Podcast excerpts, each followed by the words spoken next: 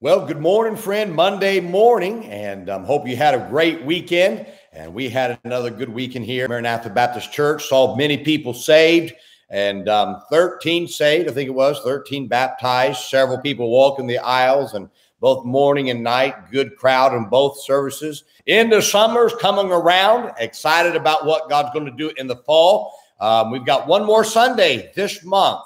And then, of course, Labor Day weekend. I'm, I'm asking you now, don't miss your church services on Labor Day weekend. You be in place, be in church, and let's have a good week. School has started driving into the office this morning. Saw about three school buses. I think of the um, school bus drivers all around the United States driving children to school. Pray for them that they keep those children safe.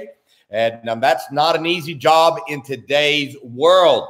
And um, I think of some of those in our own church. I think of Brother Brandon Roderick. I think of Brother Dorian Bases that are driving the buses this morning in our uh, from our from our church. And I hope that they're safe. And certainly, I think that they may to this later on. But excited about what God's doing here, and I hope that you're doing. You have a great week um, as you serve the Lord. Plan to do something great for God this week. How about doing that? Seeing what God can do. I want to read to you this morning from Colossians chapter 4, verse 3.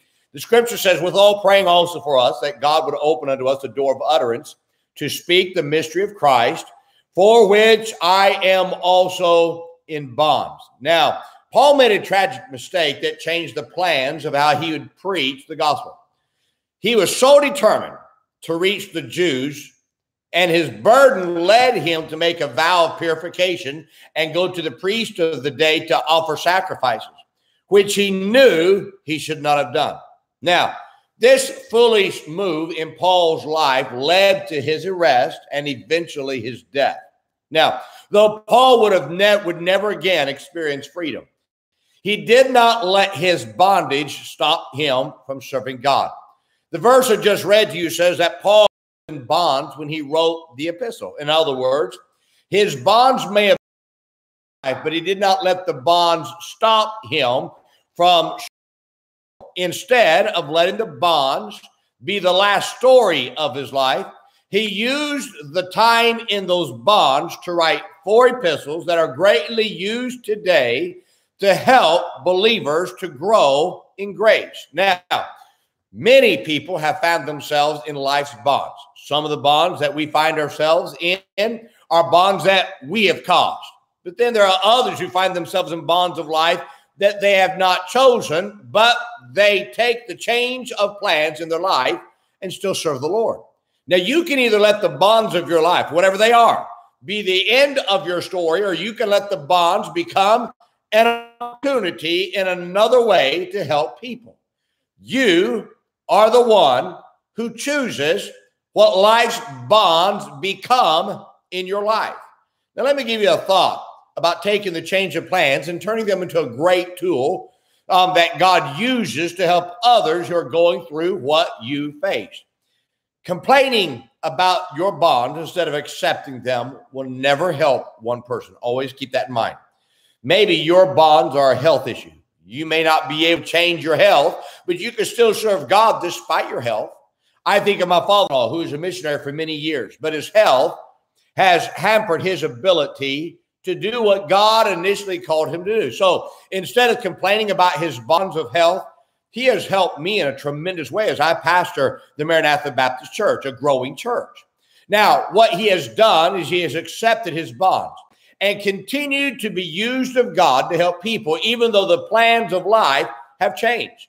Now, has he stopped helping missionaries? No. He he'll he'll he'll send money to he he he'll raise money to send to churches being started overseas. He raises money to get Bibles to the to people overseas. His life is still about missions, but he's not died while he's here. He's taken the change of plans and made it the most that he could do. I think of an, another elderly um, lady in my church, Mrs. Stubblefield, um, whose health it, it keeps her from being able to go door to door. So, and she walks with a walker.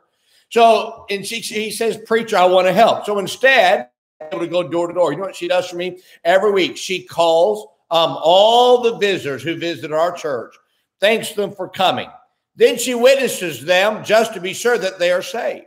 So instead of complaining about her bonds, Mrs. Stubblefield um, uses what she can to be a witness for Christ.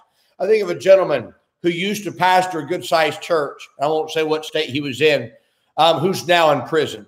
His brother, I was in his brother's church. His brother told me the story how, how, he, how this man's serving a life sentence in prison. So instead of letting his bonds be the final story of his life, he continues to reach people in Christ or in, for Christ. Uh, uh he, he, reaches uh, people in prison. I mean, he, he's reaching them for Christ.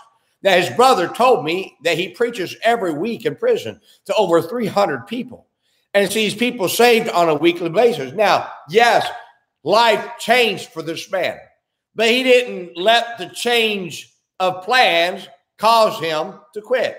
Now, all three of these illustrations, um, different situations. One is health. The other is, is help, but they couldn't help it. The other was their own doing, but they didn't let the change of plans stop them. Now, what are your bonds, my friend, that have changed your life? Don't let your bonds be the final chapter of your life. Take your bonds and use them as a tool to reach others for Jesus Christ. Have you ever thought that maybe God says, okay, I can take those bonds that you have and I can allow you to be a great help to many people if you don't complain, don't gripe, don't quit, don't sit down. Take where you are, use them for God's glory, and God can use you in a mighty way. Take those chains of plans, let them be the tool that God wants to use you to be a help to many people around you. I hope this is a great help to you, my friend, today. Remember today and remember this week. Hey, be good to everybody. Everybody's having a tough time. Have a great day, my friend.